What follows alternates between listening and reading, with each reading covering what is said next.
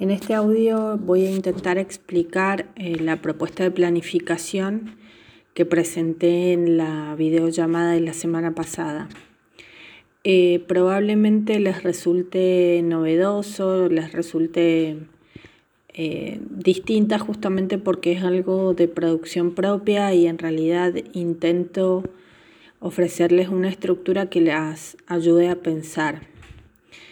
tiene tres columnas y la idea sería ir completando de izquierda a derecha, definiendo aspectos eh, de la planificación para llegar justamente a la tercera columna donde vamos a hacer la propuesta de actividades con una lógica evidente. Lo primero que quiero comentarles es que está definido el ciclo y el año. Es para el segundo ciclo o ciclo intermedio y para cuarto grado. La propuesta parte de un texto de una fuente primaria, una fuente histórica, que se llama En el tiempo del ñaupa.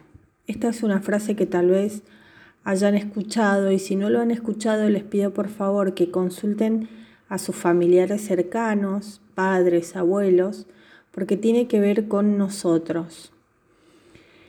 Em, esa va a ser, digamos, el recurso que de algún modo todos vamos a tener que usar sin importar la propuesta que hagamos. En algún momento esa fuente primaria tiene que ser usada.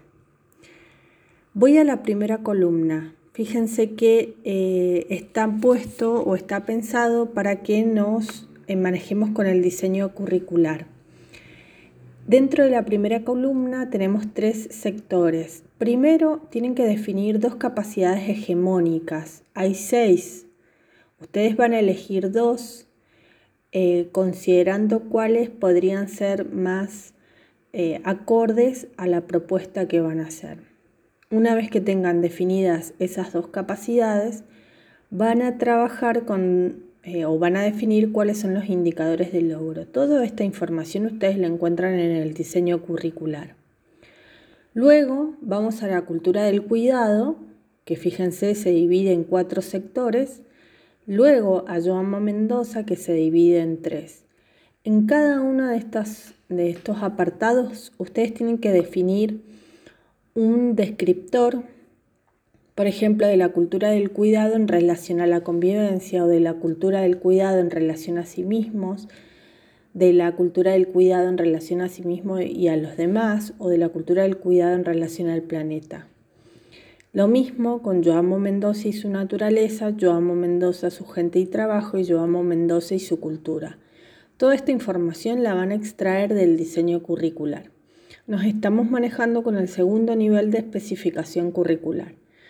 Pero justamente nuestra planificación tiene que pasar por otra instancia que es la, la, la instancia institucional, que acá no la tenemos, y la instancia áulica, que es donde el docente toma decisiones. Entonces, nosotros lo que vamos a hacer, y estoy en la columna del centro, una columna que está en colores eh, celestes, eh, es vamos a decidir trabajar dos áreas eh, de manera integrada. Una es ciencias sociales, pero la segunda, el segundo espacio lo van a definir ustedes. Eh, van a completar el nombre del espacio y luego van a ir al diseño curricular y van a anotar los aprendizajes prioritarios, ¿sí? Conforme al diseño curricular. Pero al lado van a tomar las decisiones que ustedes como docentes consideran que son necesarias para abordar ese aprendizaje prioritario que plantea el diseño curricular, porque no, no puedo llevar lo que el diseño curricular propone a, eh, a, mi planificación, sino que yo tengo que hacer todas las adaptaciones necesarias. Por eso lo importante es que ustedes tomen decisiones en la columna que se llama concreción curricular. Cómo ustedes llevan ese aprendizaje prioritario que está escrito de manera general a las características de su aula.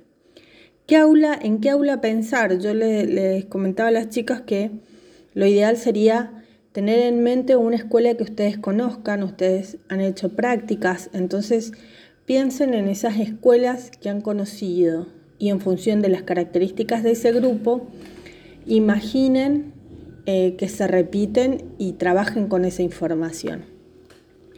Y solo cuando tengan la columna de la concreción curricular van a ir a pensar actividades. De todo esto, lo importante es qué decisiones toman ustedes. Esa es eh, la columna fundamental. Yo lo que les propongo es que ustedes empiecen a completar para ir pensando, para ir revisando y eh, así poder llegar al final.